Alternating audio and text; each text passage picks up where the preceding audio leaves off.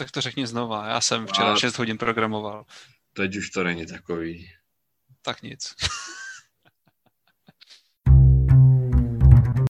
Tak eh, minimálně geopolitika začíná být zase zábavná. Vy ten hovor do KLDR, i když... Ne, já- Dneska jsem po, poslouchal Špitálníkovou. Ale, ale, to zní zajímavě.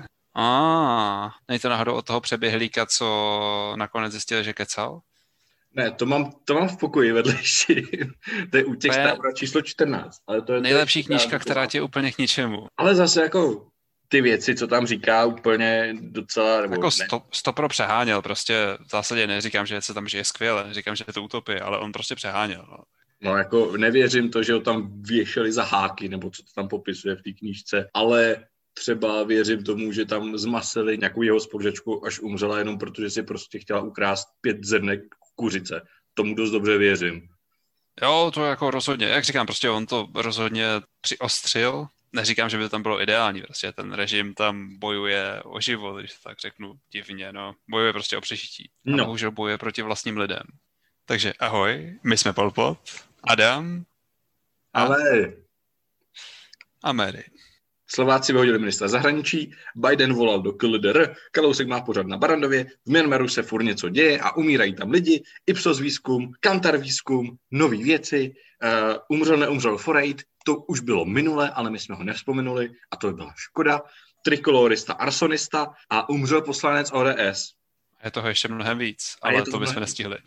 Ještě chceme dát určitě Klauze, který řekl, že založí novou stranu, pokud by Piráti měli šanci na vítězství. Takže čím začneme? Tak vem si ten Myanmar a já zatím dojím jogurt.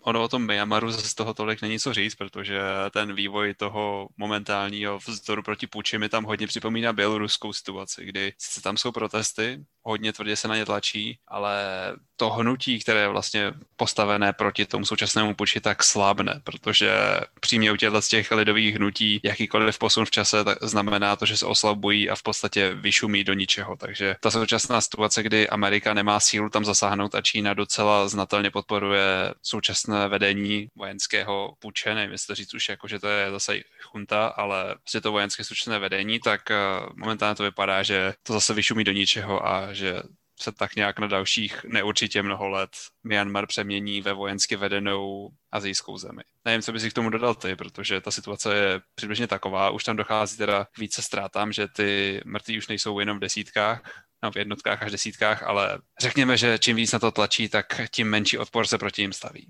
umírají lidi prostě při těch konfliktech, takže nejenom ten aspekt času, kdy ty síly slábnou časem, tak prostě je tam i to riziko, že zemřeš a jako nikdo nechce umřít. To radši možná Zvlášť budu, nezbytečně. přesně tak, to možná radši budu žít v nějaký diktatuře a budu doufat, že se to časem zlepší, než že prostě mě zastřelí a stejně to povede k diktatuře. Ale když mluvím o tom střelení, tak rychlá vsuvka. Dneska jsem se koukal na nádhernou globální konfliktní mapu, kterou provozuje Upsalská univerzita. Líbilo se mi, že tam mají tři trojbarevné rozdělení těch konfliktů, jakože vnitropolitických. Myslíš, že nějaký má zelenou zlepšující se barvu? Amerika? ne, bohužel ne. A Ani tady řečeno zelený- No ale každopádně svět zase se dostává do dalšího dynamického roku, kdy přibývá mrtvých ve vnitropolitických konfliktech a obávám se, že to bude jenom zhoršovat, protože v Sýrii letají další rakety a v Libii to vypadá dost podobně, takže se můžeme těšit na další mrtvé, další potenciální uprchlickou krizi a další miliardy vyhozené za zabíjení cizích lidí v jejich vlastní zemi, kdy oni umírat nechtějí. Slovenský minister zdravotnictví Marek Krajčí v pátek skončil a teď Olano Maťoviče, Matoviče uh, teď hledá nástupce. Pruser asi úplně nebyl v ministru zahraničí, že jo? Pruser je... Zdravotnictví. Zdravot, promiň, zdravotnictví, je to název, mě se to plete. Pruser je v, jednak v osobě premiéra a jednak v osobě koaličních partnerů, protože to jsou taky jako hovada. jakoby je to slovenská politika, takže že bych se divil tomu, že tam v současnosti nefunguje, kdy přešli z mafiánství na uh, slepenec všeho, co dohromady nejde, tak já si nemyslím, že to mohlo dopadnout jinak než takhle. Byla otázka, co to spustí, jestli to bude vakcína nebo jestli to bude nějaká jiná krize, ale byla to jen otázka času. Prostě takhle špatně slepená vláda nemůže dlouho vydržet, nebo minimálně by to bylo hodně vzácné a pochybuju, že na Slovensku by mohly fungovat principy jako třeba v Nizozemí. A pilarizace je docela komplikovaná. Co by tam jako bylo jinak, kdyby se dostala koalice Progresivné Slovensko a spolu? Jakoby, že by se dostal do sněmovny, nebo že by... No, protože oni neudělali asi o tisíc hlasů, že jo, ten 7% limit. Já se obávám, že by to moc velký vliv nemělo, že vstup do sněmovny by byl mar- jako marginální síly a v podstatě buď by byly součástí toho slepence, nebo by do toho slepence kritizovali zvenčí, ale na stabilitu jejich politiky by to zásadnější vliv nemělo v mých očích. Je to takový to meziobdobí mezi, mezi krizí, která byla opravdu hrozná, a tím, že se tam ustanoví nějaký nový establishment, což asi vypadá, že bude opět a levicová nějaká politika, která vyšla ze smeru, jmenuje se to Hlas a je to Pellegrini. On si totiž nabral docela popularitu tím, že v podstatě, když Fico odpadl, tak on byl jak ten premiér rozumu, kdy on vlastně byl jenom jakoby úřednická, no ne úřednická vláda, ale prostě byl v takové pozici toho, kdo tam zachraňuje situaci, než přijdou volby. Takže on v podstatě neudělal žádný průser a má relativně dobré politické body, takže pro něj je tam docela dost prostor růst a získat nějakou moc. Něco jako kdysi dávno premiér Fischer úřednické vlády, který pak s tím dobrým statusem šel kandidovat na prezidenta. Biden volal KLDR. Je to taková klasika. Popravdě to mi trošku připomíná ten důležitý přelom, kdy i když spolu s Trumpem nemohli moc souhlasit, tak ono opustit zahraniční politiku by bylo nelogické. Takže v podstatě tam nějaká kontinuita snahy o usmíření se s KLDR a zajištění trošku bezpečnější eh, části té Asie, kdy větší stabilita vede pochopitelně k lepšímu obchodu, což případě jakéhosi ekonomického a možná potenciálně i militantního střetu s Čínou rozhodně přispěje Americe k lepší pozici. Stabilita je prostě dobrá. Navíc, eh, co si budeme povídat, koronavirová současnost a realita dopadá i na extrémně uzavřenou Severní Koreu. Na koho tam to dopadá nejvíc, jsou samozřejmě elity. Ty jako chudí lidi jsou... Václav Klaus mladší. Ale elity nejsou. A elity začínají být, takže to podrývá i ten samotný systém. Ale co se stalo? Pyongyang na americké výzvy ke kontaktu nereagoval, což může být dobrý signál? Spíš ne spíš špatný signál. Já se možná trochu jako bojím nějakého konfliktu, který by mohl tím, že to tam jako se vyhrocuje takhle moc a tím jako nemá moc věcí, který by mohl udělat, aby si získal znova náklonost elit. Takže v těch očích by Kim mohl hodit takovou tu klasickou kostlidu, jako že jsme v konfliktu, takže je špatně, ale když ten konflikt vyhrajeme, tak bude dobře. Máme tady nepřítele, který nám škodí, jako to dělá posledních 50 let. Jo, a když prohráme, tak je to jenom proto, že posledních 50 let nás všichni vykořišťují. Hmm. Což teda jako podle té tamnější propagandy není pravda, že jo? Všechny olympiády vyhrála Severní Korea, všechny fotbalové turnaje, všechny hokejové turnaje a bla, bla, bla, bla, bla, bla, ale jako realitu známe. Asi tak nějak. Doporučuji podcast Kolaps, kde byla Špitálníková a její knížku Svědectví o životě v KLDR. Protože to není ta fejková zkuš, eh, vlastně zkušenost se Severní Koreou, ale to ta pravá nebo uvěřitelná, by se dalo říct. A hlavně to není o tom, hlavně to není o tom, že prostě uh, severokorejci jsou... Václav Klaus mladší. Protože ta vláda... Václav Klaus mladší. To prostě o tom, že severokorejci reální severokorejci vydávají reální zpovědi jo, a víceméně nebo jako vyšší střední třídu, který prostě měli na to utéct veškeré ty rozhovory byly v soulu. Takže zase to není úplně obyčejná zkušenost toho, toho chudáka, co tam jako někde má svoje políčko a nemůže utéct, ale je to už jako nějaký reálný pohled. Zdejme ho Forejtovi, který se stal ikonou našeho maďarského zájezdu kdysi před léty, který umřel, aby to následně potvrdil i hrát, aby to následně všichni vyvrátili. Říká se, že koho média pohřbí, tak ten bude žít dlouho, tak my Forejtovi, kterému patrně na zemi ještě nedosněžilo, přejeme dlouhý život. Přesně tak a doufáme, že z něj zase nějakou dobu nebude Schrödingerův Forejt. Trikolora Arzonista. Popravdě líbí se mi, jak to působí přesně devadesátkově, prostě mafiánská politika, úplně to z toho kape. Ale je pravda, že Ústecký kraj je tímhle pořád ještě dost naplněný, takže jakoby nevím, jestli to úplně za stolik divit. Tak uh, kdybys to nějak přesněji uvedl, než tady se tomu začneme smát. Dobře, politik Trikolory čelí obžalobě kvůli podpálenému autu. Ono se to stalo už před třemi lety, 2018. Drbohlav, to je ten člověk, který zosnoval to zapálení, neudělal samotný akt. Hořelo auto uh, náměstka Davida Dindy což je jednak skvělý příjmení. a jednak je to teda politik z nějakého místního nebo oblastního združení Nový Sever. No každopádně působíte na mě hrozně mafiánsky. ukázal bych prstíkem trošku na ODS 90. let, ale jak to tak říct, ta strana s tou s tou druhou stranou má docela spojitost, takže zase jako nějakou diskontinuitu bych to asi neoznačil, takže... Jsou prostě návraty do normálního období a to byly devadesátky u nás. Kalousek. Budeš se na to koukat?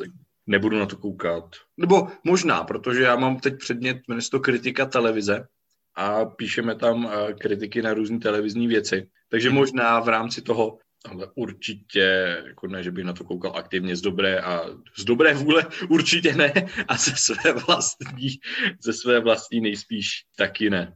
Já popravdě nevím, jak ho to úplně míří, protože zase na jednu stranu si říkám, že Barandov je taková televize, která se snažila zaujmout eh, spíš potenciální voliče SPD, ale tohle spojení na mě působí, jako by chtělo nalákat novou skupinu lidí, ale zase si říkám, že ta šance tam není úplně moc velká, že by tam přišli voliči dnešní koalice spolu. Možná je to tím, že se s Barandovem rozešel Zeman, že jo? Už Soukup tam měl vyloženě jako výsostný postavení v rámci českých médií, kdy tam chodil Zeman jenom a teď už chodí zase jenom na CNN, Primu.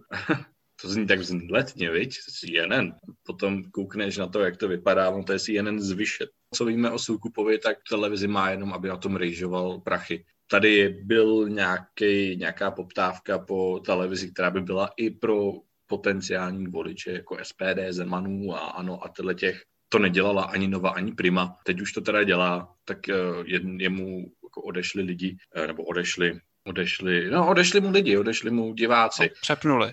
Přepnuli. a jako, co víme o Soukupovi, tak on eh, je poměrně liberální, byl to náměstek ministra školství nebo ministrině školství, kdysi v Topolánkově vládě, když tam byli zelení. Sám byl členem demokratické strany zelených, kdy odešel od strany zelených po nějakém konfliktu s Bursíkem, potom si založil ten svůj list, se kterým ani nevím, jak to dopadlo. Já myslím, že on možná ani nekandidoval, že to jenom založil a pak to tak nějak vyšuměl do prázdna. No jasně, on neměl kam kandidovat, že jo do Senátu by se nedostal a komunálky jsou mu k ničemu. Takže jestli to někam bude kandidovat, tak letos na podzim a potom se teda říká, že on má ty hradní ambice. No.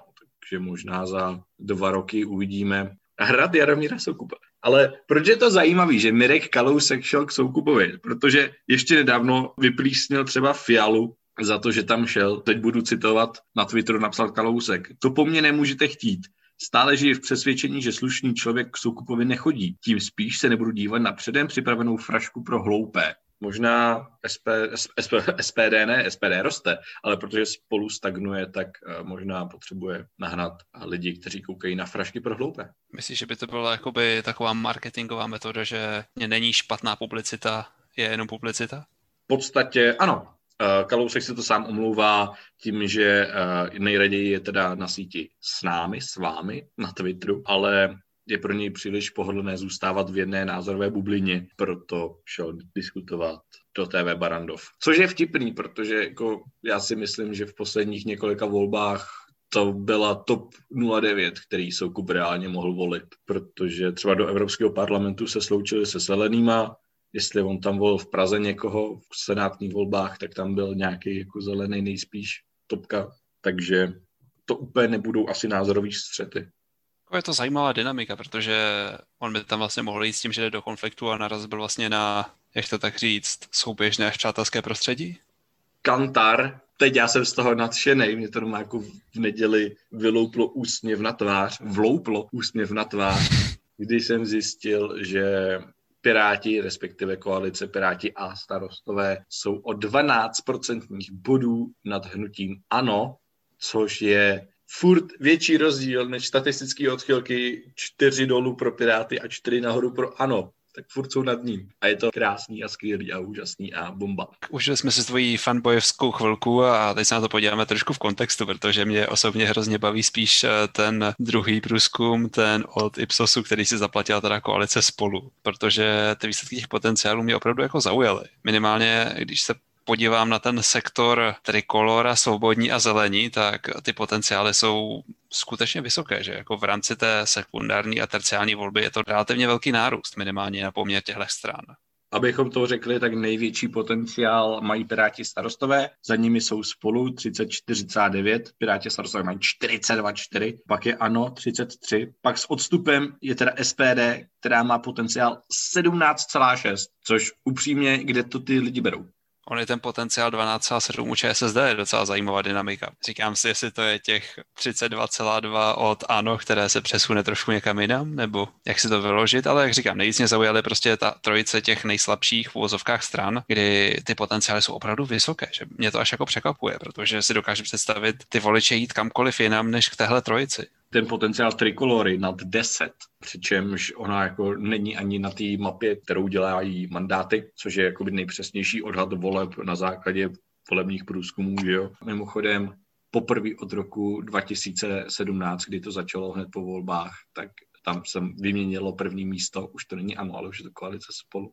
Teda Pistan, takže to je cool. Nicméně Trikolora tam vůbec není, jo. A najednou ti vyjde Ipsos, kde má potenciál 10,1 ale třeba záleží na tom, že můžeš mít nějak eh, narušený vzorek pro ten sociologický průzkum. Taky se to může stát. Sice ta šance je docela malá, kdy tisíc dva respondentů je reprezentativní, ale Hlavně ta metodika je říct? reprezentativní, že jo? Mandáty to zařadí mezi ty čtyři dobré agentury, takže teď už ohledňují i Ipsos. Nevím, jako mohl, mohl se jim prostě narušit vzorek, že mohli opravdu jako ta šance tam je, že narazili fakt jako na skupinu, která byla silně pro trikoloru a zároveň tam měla i poměrně velké množství liberálních lidí, kteří se rozhodovali plásnu mezi zelenými a ČSSD, ale těžko říct. No, Přišly ty čísla jako hrozně velká na poměr toho, že na všech ostatních průzkumech ty strany v podstatě nejsou vůbec vidět.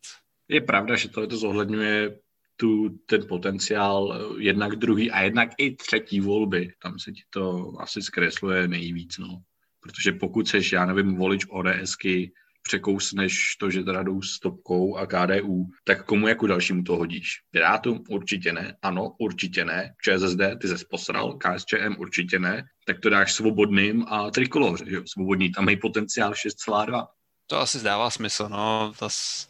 Jak říkám, ty čísla přišly moc velký, ale Jo, no a pokud jako jsi takový ten volič, který volí vyloženě jenom toho, kdo tam bude dělat bordel, chceš to mít jako nějakou, ne recesi, ale nějaký svůj názor proti anti-establishmentu, tak jako dáš to SPD a komu to dáš potom. Ano, není establishment, Piráti se ukázali, že taky nejsou establishment, spolu určitě nejsou establishment, ČSD, která měla pět premiérů nejvíc ze všech, to taky určitě nebude establishment. KSČM se už dostalo taky do vlády, byť teda jenom podporuje, ale reálný vliv už tam má, tak jako kdo je tam další establishment? Trikolora a svobodní. takže, takže SPD, Trikolora, svobodní. Takže jinými slovy, víceméně volba proti establishmentu znamená volba jakýkoliv strany podle tebe?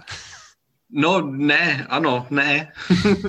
no a vzhledem k tomu, že Piráti tam mají to první místo, tak Klaus v rozhovoru na CNN řekl, že pokud by měli Piráti vyhrát, tak on udělá všechno pro to, aby nevyhráli a že by snad dokonce i kandidoval.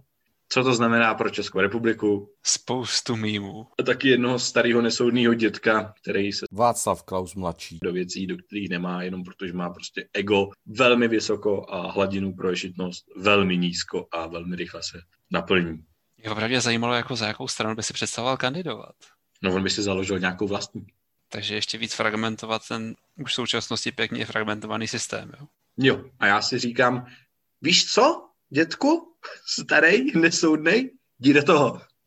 No a poslední věc, smutná na závěr, zemřel poslanec ODS Jiří Ventruba na covid, bylo mu 71 let a je to vlastně první úmrtí, byť, e, byť teda už tady bylo víc případů, kdy lidi dostali covid z politiky, ať už to byl poslanec Navrkal, Dolejš nebo další. Nebo právě Václav Klaus, starší.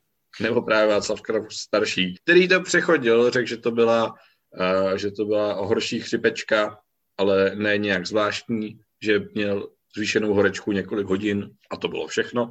A když to tak mluvíš, tak mě napadá, teoreticky on by si hrozně rozuměl v tomhle s volným a teoreticky by mohli opravdu mířit na ten elektorát quote on quote antirouškových lidí. Aliance jednotní, nebo jak to ten volný napsal, eh, nazval, že by si vzala takhle jako těžkotonážní kalibr, jo, k sobě. No protože podle mě pro Klause by to byla ta nejlepší platforma, odkud se odrazit, když už by teda plánoval získat nějak, nějaké mandáty, protože jako existuje tady ta nedokážu popsat velikost, ale ta skupina lidí, co prostě má problém s rouškami, s dodržováním vládních nařízení a podobně. A prostě oni volit budou třeba. Takže kdyby měli reálně koho volit, tak podle mě je to docela prostor, kde získat nějaké voliče, kde získat prostě ten potenciální elektorát, jak se možná teoreticky dostat do sněmovny. Že nedokážu říct, opravdu nečetl jsem na to žádný sociologický výzkum, ale řekl bych, že ta skupina by dokázala být i dostatečně silná, aby tě protlačila do sněmovny, protože řekněme, že ty opatření budou pořád ještě rezonovat na podzim a když by někdo ještě teď opravdu jako rašnul tu stranu, tak ten prostor by tam prostě byl.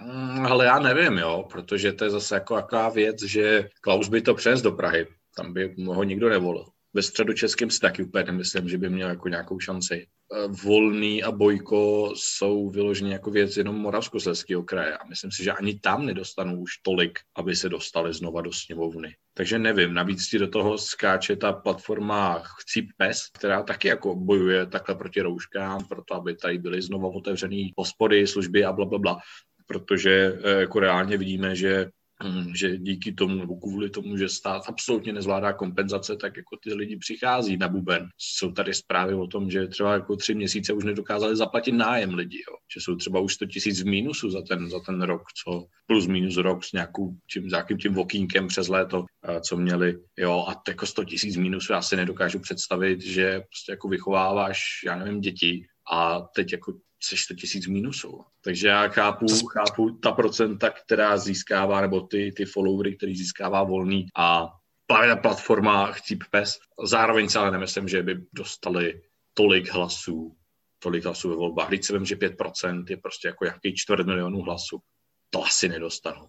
Nevím, no já si říkám, že ten potenciál tady je, protože minimálně, když se podíváme na okolní země, tak uh, tam se ten elektorát nějakým způsobem využít dal. Prostě, že ti vždycky vznikne nějaká ta hodně, hodně v uvozovkách ta strana odporu a když jí dáš možnost někoho volit, protože ten odpor chceš manifestovat tím vlastně anti-establishmentem, tak tohle už je totální anti-establishment. Takže v podstatě ta skupina lidí, co opravdu jakoby má problém se současnou situací, ale tím bohužel trošku no, nekonvenčním způsobem, tak tam je přijde jako potenciálně silný elektorát, který by měl opravdu velkou lojalitu vůči tomu, co volí. Ale já si myslím, že pokud ty, ty anti-establishmentové nálady i, i těch nekonvenčních způsobů, tak stejně pozbírá Okamura z části možná KSČM, protože jako ty už mají, je to, je to takové, je to, je to zase ten boj o nepropad hlasu, jo, dej to volnému, který se jako neobjevuje v průzkumech nebo trikoloře, která tam jako je někdy na 3%, když ty můžeš dát Okamurovi, který za, půl, za poslední půl rok se vyškrábal z 5% asi na 11, nebo za poslední, no za poslední půl rok, od toho listopadu, to není ani půl rok, budeme říkat půl rok. Chápu to logiku toho, že lidi volí toho, kdo vyhrává.